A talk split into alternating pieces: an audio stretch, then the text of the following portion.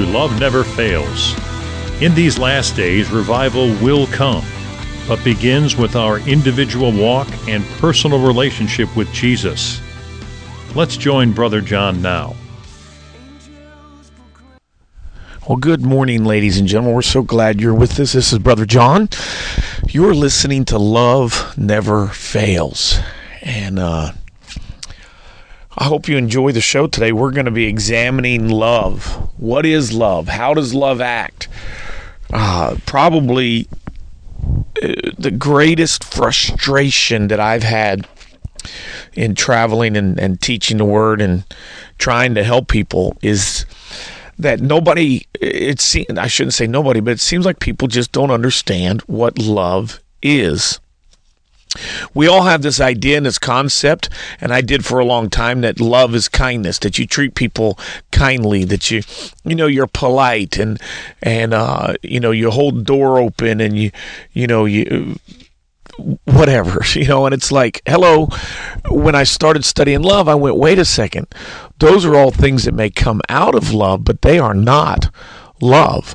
Love is something so different and so much higher and, and, and broader and just, well, love is eternal. And, and you hear us talking about it all the time, but how does love look? in a day to day life? How does it look out there when you're doing your thing on a daily basis? How can you look at it and go, okay, am I am I walking in love, or am I just you know faking it, or do, do I need to not even know? I mean, what is love? And so, what I want to do today is I want to talk to you uh, about love and how you can examine your own life and say, hey, yes, I'm walking in that or I'm not walking in. Wait, I am walking in that part, but not over here. And how can I improve? Because if you've listened to this show at all, you know that I believe beyond a shadow of a doubt that love is the key to the kingdom. Love is, according to John in First John, the acid we call it the acid test of the believer. Love is the proof that you are born again not just kindness, not peacefulness, not just self control, not discipline, not success. All of those things will come as you work on love, but they are not the end all be all of, of becoming love. One of the things we've we've spent entire episodes talking about is Romans chapter 13 verses 8, 9 and 10. It says, "Therefore agape is the fulfilling of the law," or agapeo is the fulfilling of the law. Then in verse uh, 10 he says, "Therefore agape is the fulfilling of the law because agape does no ill to his neighbor." So what he's saying in verse 9 verse 8 is that when you start to be when you start to practice love the agapeo which is a lot of what we're going to be looking at today then what happens is there's a transformation in your life a growth in your life a, a change in your life to where you are not the same person anymore. You've changed you've matured you've uh, grown into what god created you to be which was love agape when God first created man, he created man in his image. And John tells us that God is agape, God is love. So God created us originally in that image. When man chose to eat of the apple, and Jesus himself said, If you love me, you'll obey me. So if, if you can't obey God, you're demonstrating that you don't love God. Well, that's why they call it the great deception because they were deceived. Because the first thing that came out of the devil's mouth is, You'll be like God. Well, the thing is, they already were created in the image of God. You and I were born into this natural world. And so we were born into the sinful, fallen man nature world. We were raised in it. It influenced us, it, it taught us and trained us and, and, and turned us into what we are. But when we become born again, Romans 5 8, uh, Romans chapter 5, just study Romans chapter 5, the first several verses. It says that when we confess Jesus as Lord, that He drops within us a measure, a seed, a portion of himself, his love. It's like a seed, and you see this throughout the scriptures where this seed has been placed in your heart, and then it becomes up to you and I to fertilize and nurture this thing. God causes it to grow, but it's our job and responsibility to pursue it. Paul said in 1 Corinthians chapter uh, 14 and verse 1, he says, Therefore make this the greatest quest of your life. What is it? Well, in, in most versions, when you read it, it'll say, Therefore follow after love. And when you study that out in the in the original language, what he's really saying is make love the greatest quest, your great adventure in life. So our pursuit is not to just be to just get a fire insurance policy and we get up from the altar and say, Praise God, I'm a Christian. No, you're not. Well, you might be in a religious sense. You might have fire insurance, and at that moment, yes, you're going to heaven. But but day by day, and hour by hour, moment by moment, things change, and you know you cannot leave that altar convinced that you're a Christian and then go out and act the way you were, uh, whatever it is, doing the things that you used to do, because God then requires a change from us. When we become, we say, Jesus be my Lord. He says, Well, if I'm going to be your Lord, then you've got to do things according to my kingdom. That's literally how it works. If you say Jesus be my Lord, he says, "Come on in. You get free entrance into the into the family. Welcome to the family. Listen, these are the rules of the house. These are the rules of the kingdom."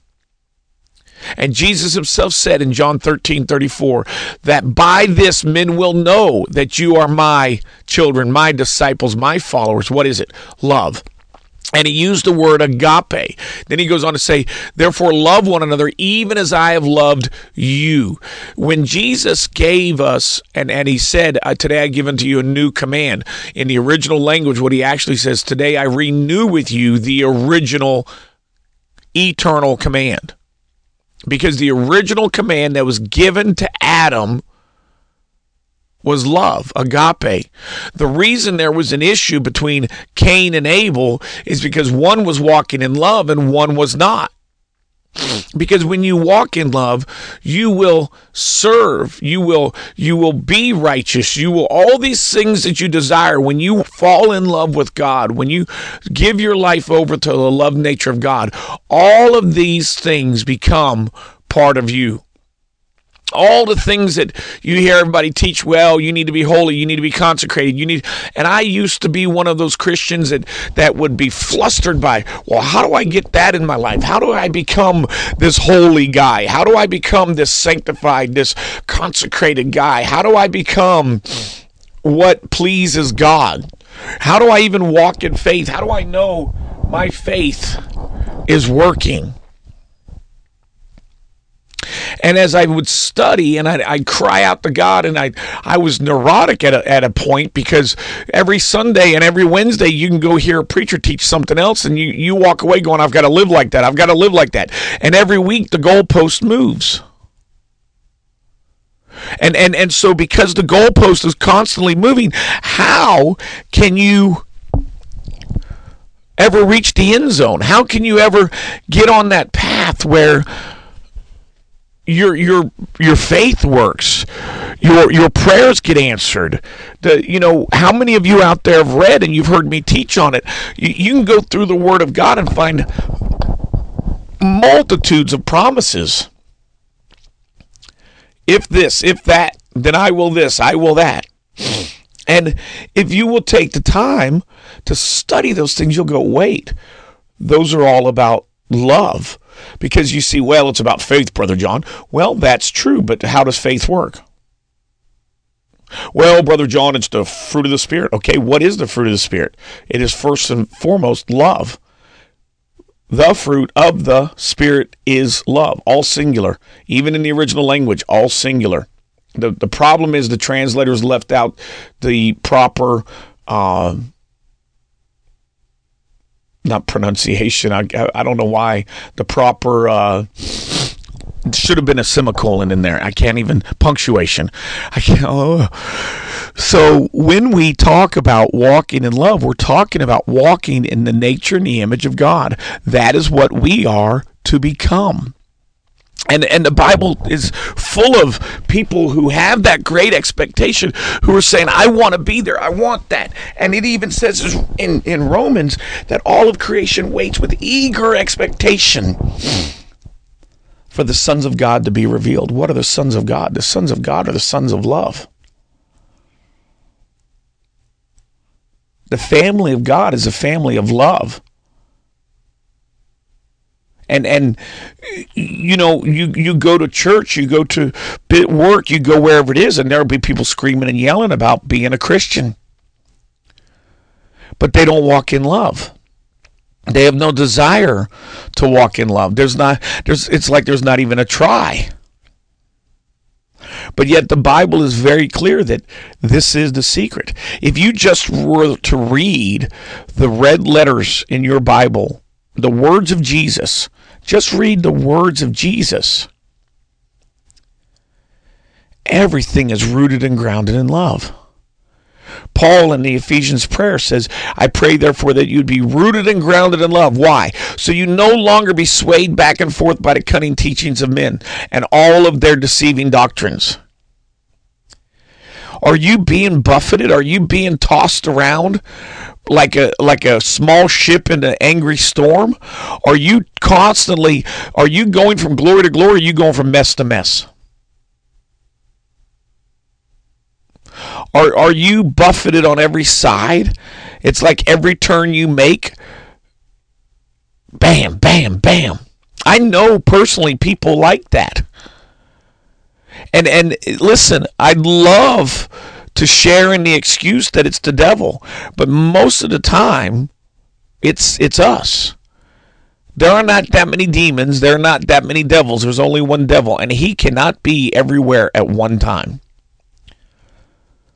And we spend an awful lot of time blaming things on demons and devils when in reality it's us. It's ourselves. Oh, he may come around. They may come around. They may get an assignment against a person. But for the most part, we are in the condition and the state that we're in. And we are where we are at because of decisions we've made choices we've made day by day by day. And the number one area that I see when people say I need help, I, I, I, can I can you help me? Can you can we talk? It is the love walk. Or they are neurotic because of the things they've been taught and the goalposts get moved every week so they become flustered and frustrated and they don't understand what the end game of christianity is because they don't know what the end game is and the goalposts constantly keep moving every sunday or every wednesday they're flustered and so they end up living these powerless weak christian lives the power of the kingdom is in love. The glory of the kingdom is in love. I could sit here, we could do a teaching on the Shekinah glory. And I can demonstrate for every one of you that the Shekinah glory is the manifest presence of God who is love. It is love. It is the manifest presence of agape. every angle you look at in the Word of God, whatever it may be, it boils down to love. He may display it in different ways. He may bring it about in different ways. It may come out of you differently than it comes out of me. But love is love is love. You can't, when you see it, experience it, and live it, you can't deny it. It can't be denied. It can't be held back. You know, many times we've talked about how God says He'll remove your sin as far as the east is from the west. And I love that because he also says, you know, the thing about the east from the west is you never reach the end of either one of those. But then he also says that you may know the length and the breadth and the depth and the height of the love of God, which you can never reach the end of those. It's as if when we said, Jesus, be my Lord, and He drops that seed in your life, He already pushes that sin as far as the east is from the west. What pushes it out? His love. He puts His love there, He puts His presence there. Then the question is who's nurturing that in you? Who's helping you develop that? Who's helping you bring that out in your life? Well, we have the Holy Spirit. And as we learn to walk in love and grow in love, we will begin to hear from the Holy Spirit. We'll begin to learn from the Holy Spirit because He is the Holy Spirit of love. He will never ask you to do something apart from the law of love.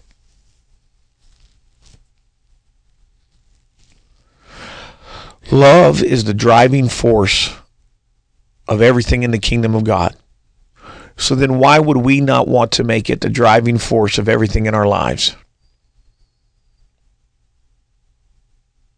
People will abuse you. People will lie about you. People will throw you under the bus. I'm going to read to you today an expanded uh, translation that I love of 1 Corinthians chapter 13 verses 4 through 8. It's the chapter of love. And as I read this to you, I can tell you that I'm not perfect. I in no way am, am living up to this standard of love yet. I'm trying. I'm working towards it day by day. And I can tell you that that there are people in my lives in my life who's complete who are completely opposite of what's in this. And they challenge me. They they press press and push and and it's it's almost and honestly it's as if they want me to step out of the love walk so they can rejoice and then go, "Oh, look, look, look, he's not what he said he is." Literally, that's how some of these people are in my life. And and when you choose to walk in love, Jesus himself said they're going to hate you, they're going to spitefully use you, they will take and take and take and take from you. And then they'll throw words back in your face to manipulate, paint the picture, do whatever it is in order to preserve their taking. To preserve their lives, their their opinions and their methods of doing things. And as a child of love, you've got to walk that path. You've got to walk that path until you hear from God about exactly what to do.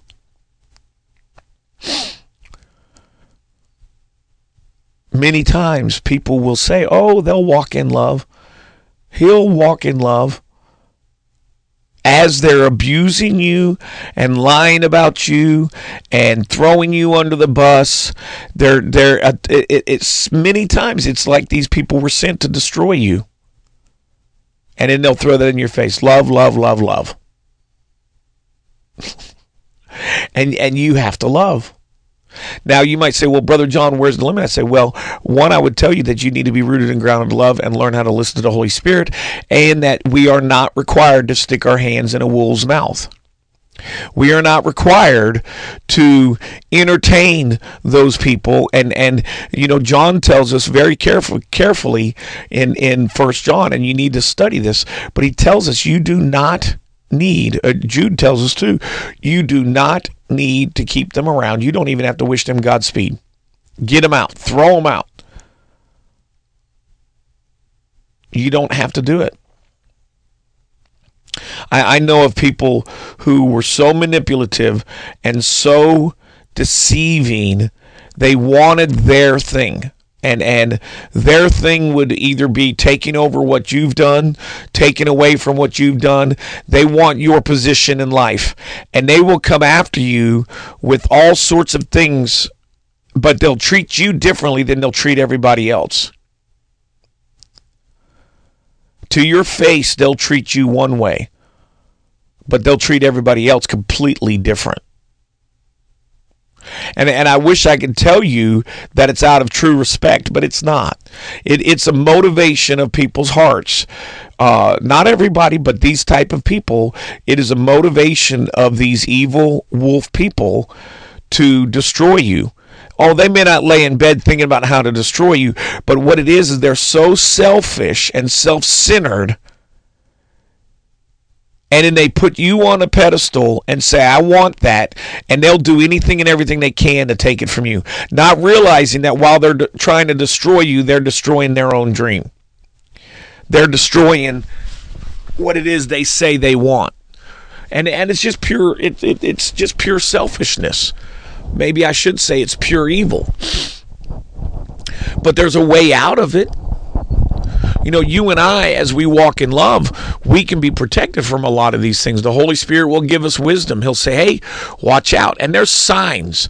There's signs that you, you'll get used to. You'll see and go, oh, I've seen this before.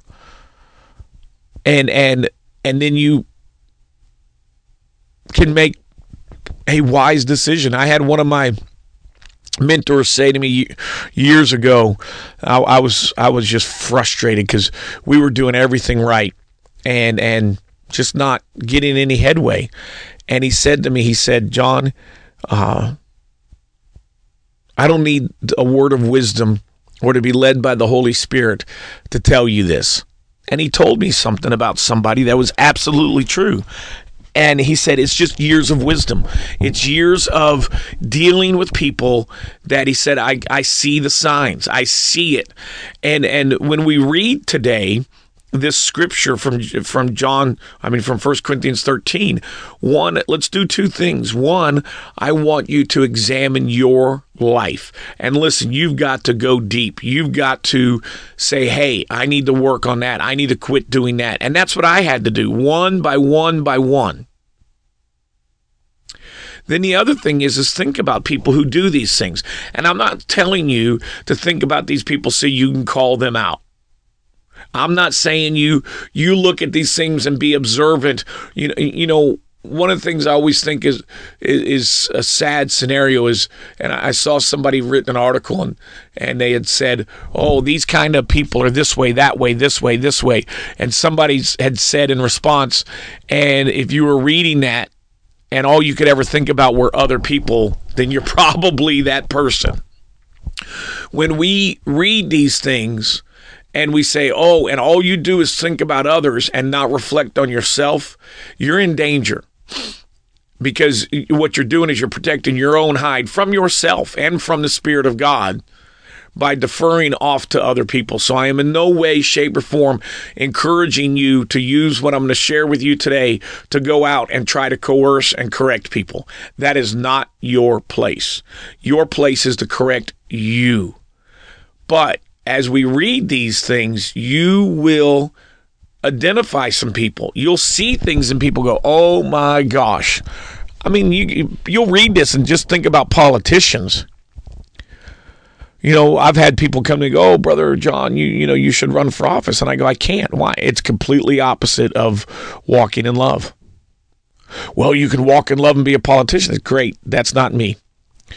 I think there are probably some very godly men and women in politics. But the the, poli- the political system in this world is not set up for godly men and women to prosper. It destroys them or tries to destroy them. And and so as we read this today, take a look at these verses as as we talk about them and identify them, put them up to yourself. You know, James talks about the word being the mirror. And and as we read these today, use it to mirror your life. Don't get caught up in your own hype. Don't get caught up in your own glory. Look at these verses and identify these things in yourself, not in your spouse, not in your kids, your family, your coworkers. Those things may come up, and maybe some of this you'll go, wow, I know a guy that does the completely opposite of all of this. I have a couple of these people in my life right now that are completely opposite of what I'm about to read to you. And I haven't kicked them out of my life. I haven't shut the door on them because I'm praying for them. And I'm believing God that they're going to learn and that they're going to change. Why? Because it's not about protecting me, it's about helping them get into the kingdom of God. It's about helping them get saved. It's about helping them become what God wants them to be. But if, if you're one of these hard headed people that can't listen to others, then a lot of this today is going to bounce off of you. If if you're uh, all about your religion and your denomination, a lot of this is going to bounce off of you today. And it may even offend some of you. Because today's culture allows a lot of this stuff, accepts it. But you know, a lie is a lie is a lie. A white lie is a lie. I don't care what you label it, it's a lie. And so, what I want to do first is I want to read this to you out of the King James. And as we read this, just listen. And then what we're going to do is we're going to come back and basically break it down into an interpretation of what these verses mean. And I'm in uh you know, Second Corinthians 13, one of it says is examine yourself to see if you're in the faith. That's what we're doing today. Let's examine ourselves according to the standard and see if we are in the faith. So I'm going to start with chapter 13. Uh, though I speak in the tongues of men and of angels and have not love, I have become a resounding brass or tinkling cymbal. And though I have all the gifts of prophecy and understanding of mysteries and all knowledge, and though I have all faith so that I could move mountains, I love how Paul refers to things that Jesus said, and uh, have not love, I am nothing. Paul's saying right there, if you don't have love, you're nothing. And though I bestow all my goods to feed the poor, and though I give my body to be burned, and have not love, it profits me nothing. Love suffers long and is kind. Uh, love envies not. It love vaunteth not itself. It is not puffed up. It does not behave unseemly, seeing not her own, or seeketh not its own. It is not easily provoked, and thinketh no evil. Rejoicing not in, in, iniquity, but rejoicing in the truth. Beareth up under all things, believeth all things, hopeth all things, and endureth all things. Love never fails. But where there are prophecies, they shall fail. They shall fail. And where there are tongues, they will also cease. Where there is knowledge, it will vanish away. Why? Because all of this, all of that is second that's that's fleshly stuff prophecies uh, tongues and knowledge are all things that we need in this second in this fallen man world, uh, in this physical world, and, and and they're keys or doorways into the spiritual realm. You could say they're products that come through us out of the spiritual realm. But when we become eternal spirit living creatures, and everything else around us passes away, so will all of that. For we know in part and we prophesy in part. But when we do that which is when, but when that which is perfect come, then that which is in part shall be done away with. When I was a child, I spoke like a child, I understood like a child, I thought like a child. But when I became a man, I put away childish things. He's telling you to become a man, to become a spiritual man, you've got to put away that old nature, that old childish way. For now, though we see through a glass darkly, but then face to face, for I know in part, but I shall know even as I am known. And abideth now these three faith, hope, and love. And the greatest of these is love. And I'm going to read verse 14, or, the first one of uh, verse 14. Follow after love and desire spiritual gifts, and rather that they may that you may prophesy in the uh, Amplified Bible, it says in verse 14 there, make love your greatest quest, your most important journey. So let's go back up to chapter 13, chapter 13, verse 1. Though I speak in the tongues of men and of angels and have not love, and I, be- I become but a sounding brass and tinkling cymbal. You know, denominations have broken up over tongues, and speaking in tongues, and all of that. And and there's two ways to look at this. Well, you don't need to speak in tongues. You don't need to to to have uh, the the voice of angels. Well, that's not what he's saying here. And he's also not saying if you don't speak in tongues or you don't speak in the tongues of angels, you don't have. That's not what he's saying. What he's saying is that if you don't have love and you do, and whether you don't do these things, you're missing it. You're missing it. The point here is not the tongues. The point here is not the, the, the, tongues of angels or prophecy or whatever. The point here is do you or do you not have love? He's speaking to so called spiritual men who he's basically setting it all straight. He basically, we could even say this listen, I don't care if you're a preacher. I don't care if you're the president of the United States or the prime minister of some great country. I don't care if you're poor. I don't care if you're rich. I don't care if you're beautiful or ugly. If you don't have love, you don't have anything. He wrote this letter to these this spiritual group of, of Christians, and he's basically coming right at them with what they think their spirituality is is all about outward things. But what he's saying is it's not about the outward things. It's not even about the product of the outward things. And even if it is a spiritual thing, like he said further down, we talked about uh, where there are uh, uh, prophecies and all that, tongues, they will cease. All of it will cease. Why? We won't need all of that at some point. But the one thing that will remain when all of this world and all of the pomp and glamour and religion and everything disappears, there's one thing that will remain love. Love. It doesn't matter how much you give, it doesn't matter how much you have, it doesn't matter how much you don't have. Spiritual wealth is not in prosperity of money or things. Spiritual wealth is not in how many friends you have and how popular you are or how many Facebook likes you have. Spiritual wealth is not whether you live in a big house or small house. Spiritual wealth and prosperity is in love. That's the end game. When everything in this world and everything around us passes away, what will remain of you is the love. What will be there? Years ago, I'm getting sidetracked. Years ago, I, I was in a room and there were a bunch of uh, Christians in this room, uh, presidents of the organization and and uh, preachers and I, I, I had been praying and fasting for several weeks. And as I walked into this room, I leaned up against a counter and I and there was nobody behind me other than a wall. And and uh, I was looking forward in, into the room and, and into the rest of the it, through the doorway into the rest of the house. A cloud settled in the room. This cloud, as it settled in the room, the physical bodies of the people disappeared. And these they're tall people, short people, fat people, pretty ugly people. And they all they, they disappeared.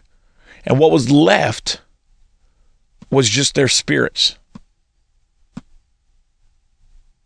And in that moment, I saw so many things about these people.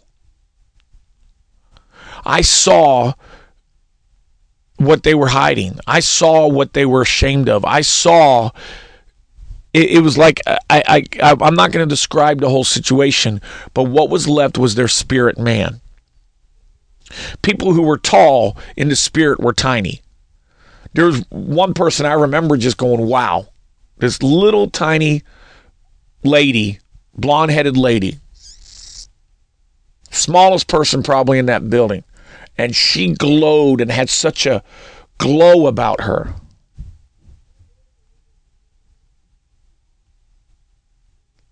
I also saw things attached to these spirits that that made me want to cry. And I knew the sin that they were participating in.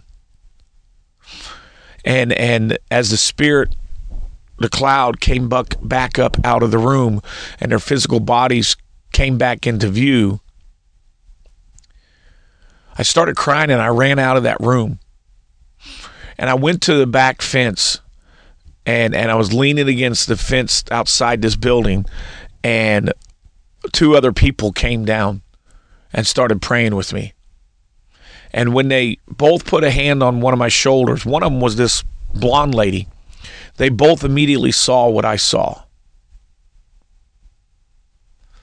And and the interesting thing is, is is not long after that I left and went on to my next place, but I heard the within weeks and months after that incident because I knew things now about those leaders. I knew things about those people.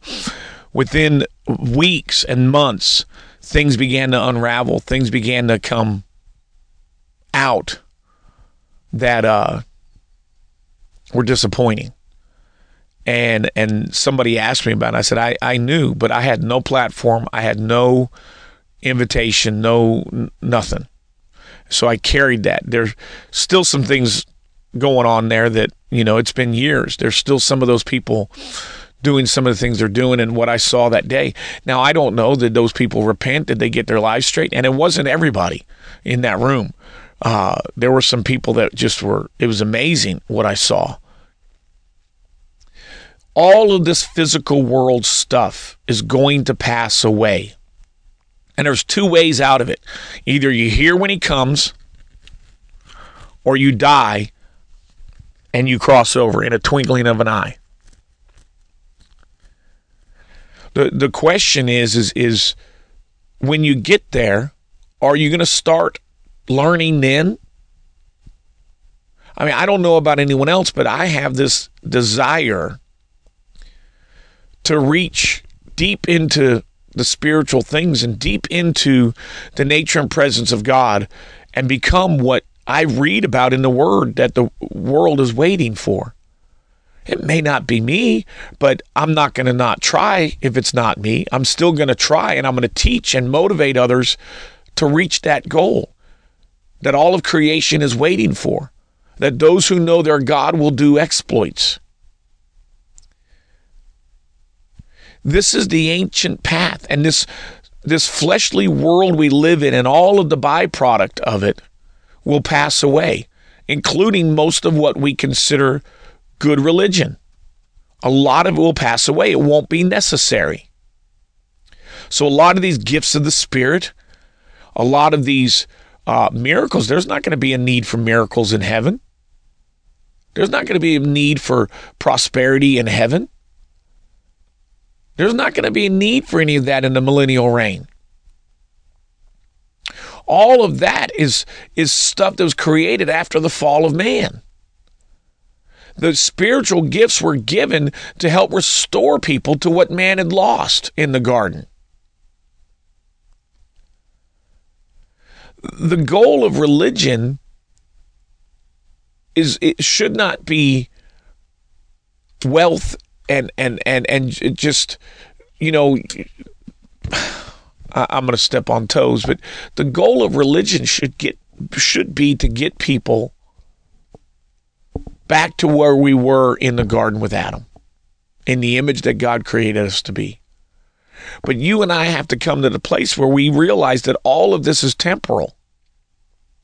And that this desire to walk in love becomes our greatest pursuit, our greatest desire in life.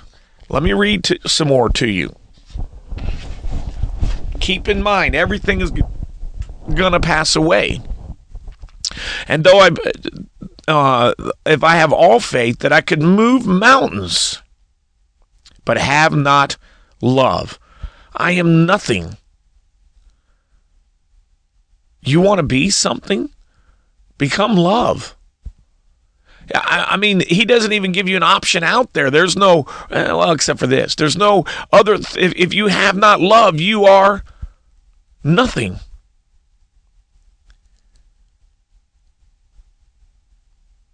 And though I bestow all my goods to feed the poor, and though I give my body to be burned, but I have not love, it profits me nothing. What does your religion push you to do? If you don't have love, you still have nothing. Love suffers long. Love suffers long. Love is long suffering. You could also say it this way love patiently and passionately bears with others as long as patience is needed.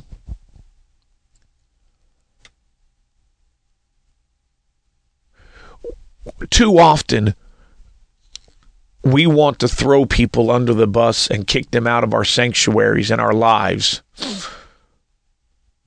because they don't look like us, they don't act like us, they don't talk like us. Things that really don't matter, just outward things.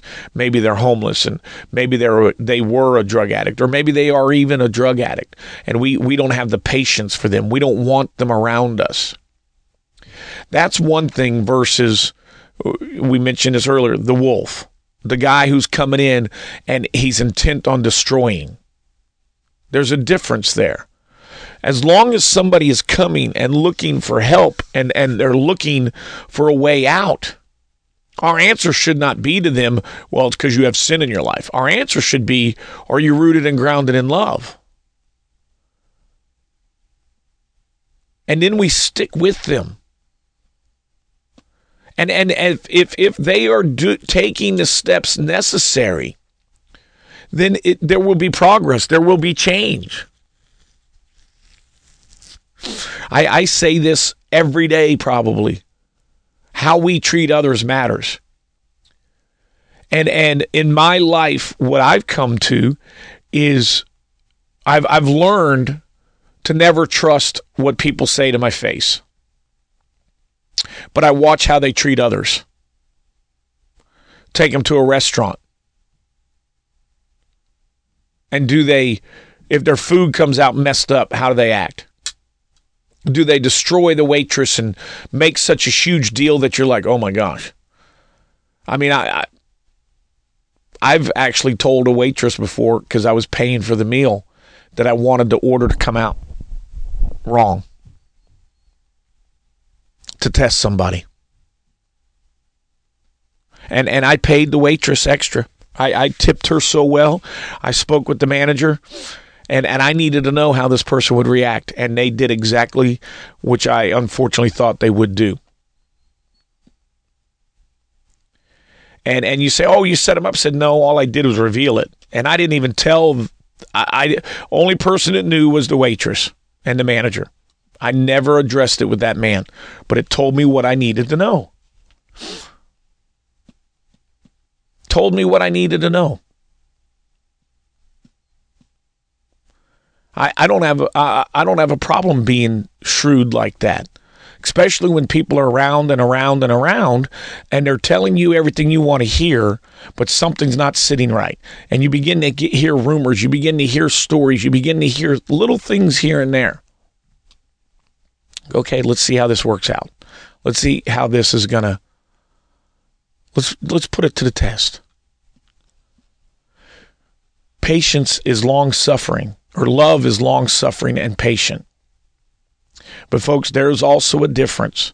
I would tell you that, uh, you know, when it comes to issues of bodily harm and, and you're getting into manipulation, you're getting into witchcraft, witchcraft or any of those things, that, that patience, if patience has run its course, then get out of there. But most of us are not that patient. Most of us are not that long suffering. What about that relative of yours who just won't get it right? You know, maybe they're not even, uh, you know, I'll give you a good example of, of long suffering is your children. Our children mess up every day. Do we throw them out?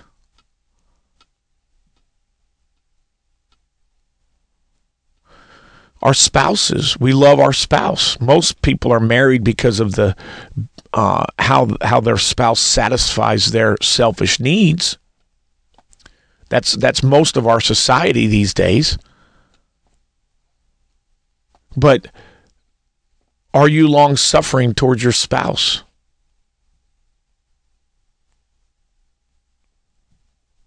Well, Brother John, if they don't, well, sometimes it's not them that needs to change, it's us. And how we treat those people around us. Maybe if for 20, 30, 40 years you've been treating people around you like dirt, not walking in love, but yet you want them to love you when you need it. You're you're going to end up lonely and by yourself, if not dead, because God does keep account of how we treat others. Well, God, I thought God, He does, but every sin leads to death, and anything that is done out of love would be a sin. I can't believe you said that. Well, think about it. Meditate on that. Actually, think about what I just said. Anything that is done apart from love, would it not be a sin? Because the sin is not based on what we call sin because it's popular in our society right now anything Jesus himself said, if you love me, you will obey me. And what was the one command he gave us? That you love one another. So if you don't love others, would that not be considered a sin? you know, often we want everybody to be patient with us, not realizing how impatient we are with them. Why? Because our second nature man, our fallen man that we were raised into, and, and we've lived for all these years and decades in, is selfish. I'll give you a good example in the Bible. After Jesus died on the cross, he, everything he went through dying on the cross, the, the whippings, the beatings, the blood, the mocking, everything came at him. He didn't quit. He was long suffering. Then, after he died on the cross and they buried him, his disciples took off. Oh, they didn't scatter to the four winds. No. They went to one place and they hid. Pure selfishness. Everything Jesus had been teaching them and everything that had happened, they were hiding.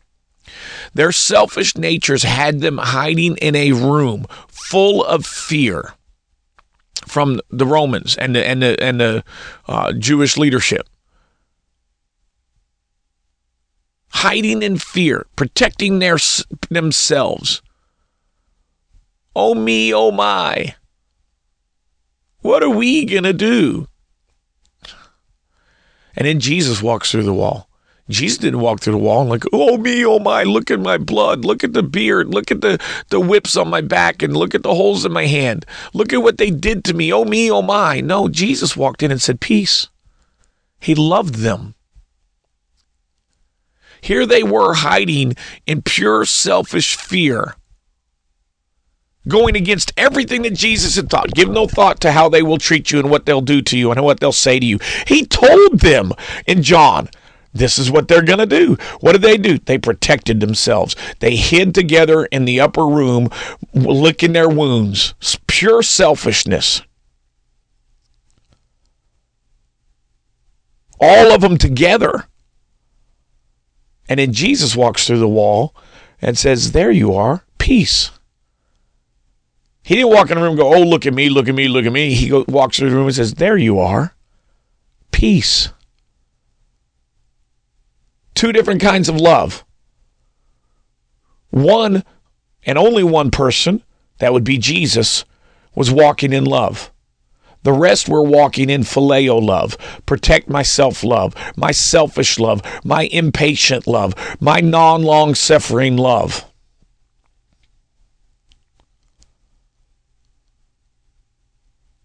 They were all about themselves.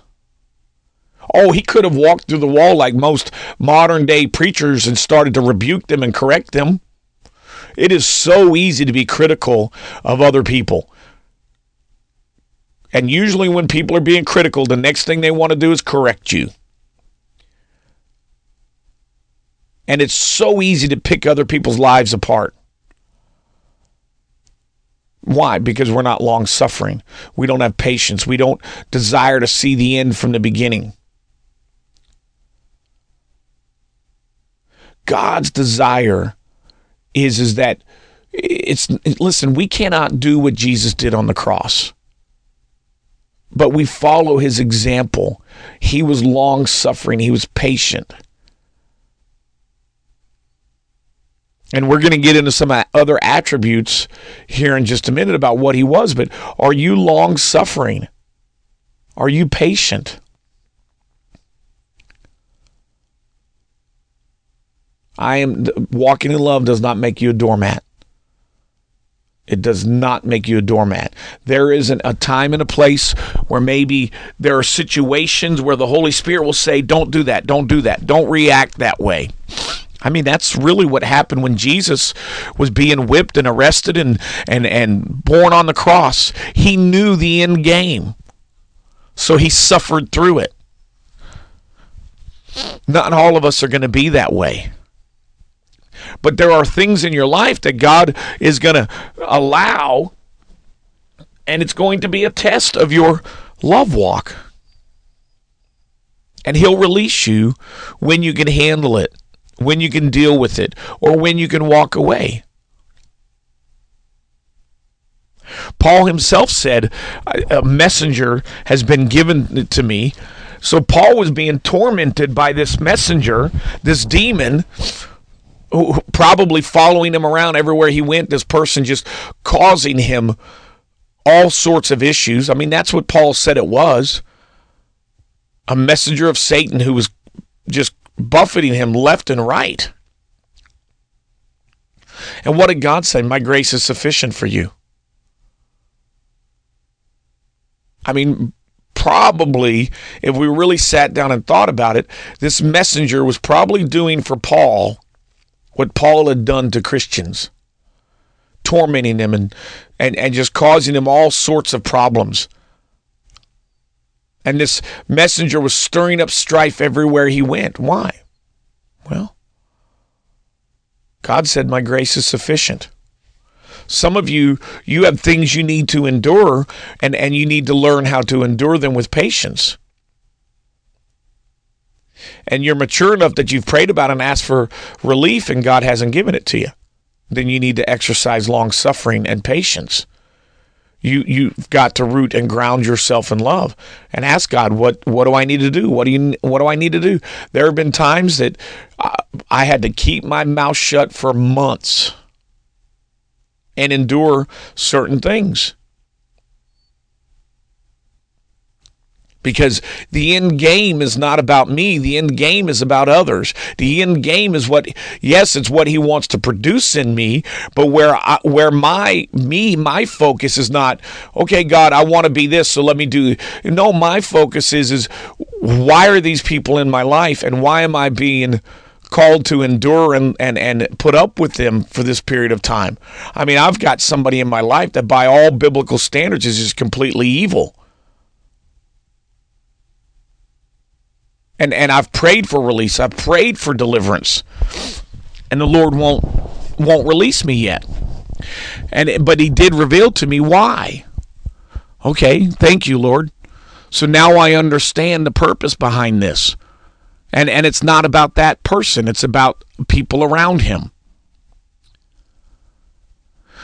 So love is patient and long suffering. We made it to one. Are you patient and long suffering? Let me read this again to you before we leave so that you, and I'm going to read it to you out of the Amplified version so that you can uh, meditate on this until the next episode. And so I'm going to, so verse 4 Love endures long and is patient and kind. Love never is envious nor boast, boils over with jealousy, nor is boastful nor vainglorious, does not display itself haughtily. It is not conceited, arrogant, and inflated with pride. It is not rude, unmannerly, and does not act unbecomingly. Love God's love in us does not insist on its own rights or its own way. For it is not self seeking, it is not touchy or fretful or resentful. It takes no account of the evil done to it, and it pays no attention to the suffered wrong. It does not rejoice in injustice and unrighteousness, but rejoices when right and truth prevail. Love bears up under anything and everything that comes. It is ever ready to believe the best of every person. It hopes its hopes are fadeless under all circumstances, and it endures everything without weakening. Love never fails, never fades out or becomes obsolete or comes to an end. As for prophecy, the gift of interpreting and divine will and purpose, it will be fulfilled and pass away. As for tongues, they will be destroyed and cease. As for knowledge, it will pass away. It will lose its value and be superseded by truth. For our knowledge is fragmentary, incomplete, and imperfect, and our prophecy, our teaching is fragmented, incomplete, and imperfect.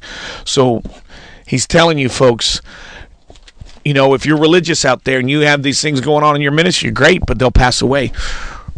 What do people say about your character? What do people say about you where love is concerned?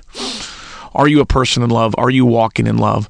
Are you developing day by day this person that you originally created to be? That all of creation is waiting with eager expectation. You want revival in your life? You want revival in your community? You want revival in your state or your country? You become what all of creation is waiting for. And creation is waiting with an eager expectation for you and I to become love. That's what it's wait. The, that's the end game, folks. The last great revival is not going to be smoke and mirrors. It's going to be about love. Get on board.